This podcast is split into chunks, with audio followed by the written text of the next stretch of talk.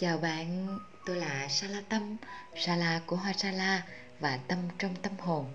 Tôi là một thạc sĩ tâm lý, sống cuộc đời bình thường, học thương lấy bản thân đúng cách mỗi ngày. Hôm qua một người bạn nhắn tin nói với tôi, thầy vừa nhập thất. Thầy tôi có 2 bằng tiến sĩ, là giảng sư cho nhiều trường đại học, vừa là một thiền sư với hàng trăm khóa thiền thầy tổ chức một tập trung chuyên sâu trong 1 năm.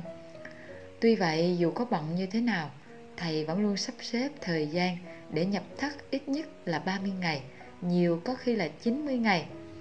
Thầy sống một mình trong một am cốc nhỏ, chỉ ngồi thiền, ăn chỉ duy nhất một bữa. Thầy cũng rất ít khi ngủ. Thầy nói nhập thất là cách để thầy hồi phục sức khỏe và tinh thần. Tôi học thầy nên mỗi khi mệt mỏi tôi vẫn nhập thất. Nhưng tất nhiên với tôi, dùng từ bỏ trốn khỏi cuộc đời thì phù hợp hơn. Tôi bỏ trốn khi tôi mệt mỏi, có khi là 1 ngày, nhiều nhất là 10 ngày. Và trong khoảng thời gian đó, tôi không làm gì khác ngoài tĩnh tâm, ăn và ngủ. Tôi ăn buổi sáng, buổi trưa, ngủ đủ 8 tiếng 1 ngày, không trò chuyện, không nói chuyện, không đọc sách, không làm gì cả.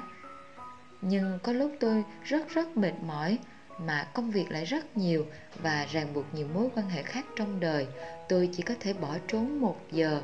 Tôi thường đi công viên, đến chùa hoặc một nơi nào đó không ai biết.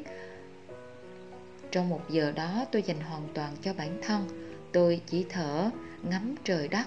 Có khi tôi ngồi trong góc, tôi khóc đến 30 phút vì mệt mỏi với cuộc đời này quá. Còn 15 phút tôi ngồi nhìn trời đất và lại thở. Rồi 15 phút cuối, tôi trò chuyện với bản thân và tự nhủ, có một bài học nào đó dành cho mình trong sự mệt mỏi này. Thôi thì từ từ học ra vậy, giờ thì về thôi. Trong mùa Covid, tôi không thể đi đâu được hết, cho nên tôi treo một tấm biển trước nhà, trước cửa phòng của mình và viết là 1 giờ cách ly. Thế là bố mẹ hầu như đã quen với độ khùng của tôi nên cũng không thấy lạ lắm. Những lúc mệt mỏi tôi hay làm như vậy đó, để nhìn lại, để hồi phục sức khỏe lẫn tinh thần, như con cọp trốn vào hang tự liếm vết thương mình. Nếu còn nữa, tôi nhờ đến sự giúp đỡ chuyên nghiệp hơn. Còn bạn thì sao? Dù như thế nào cũng hãy thả lỏng, thở đều.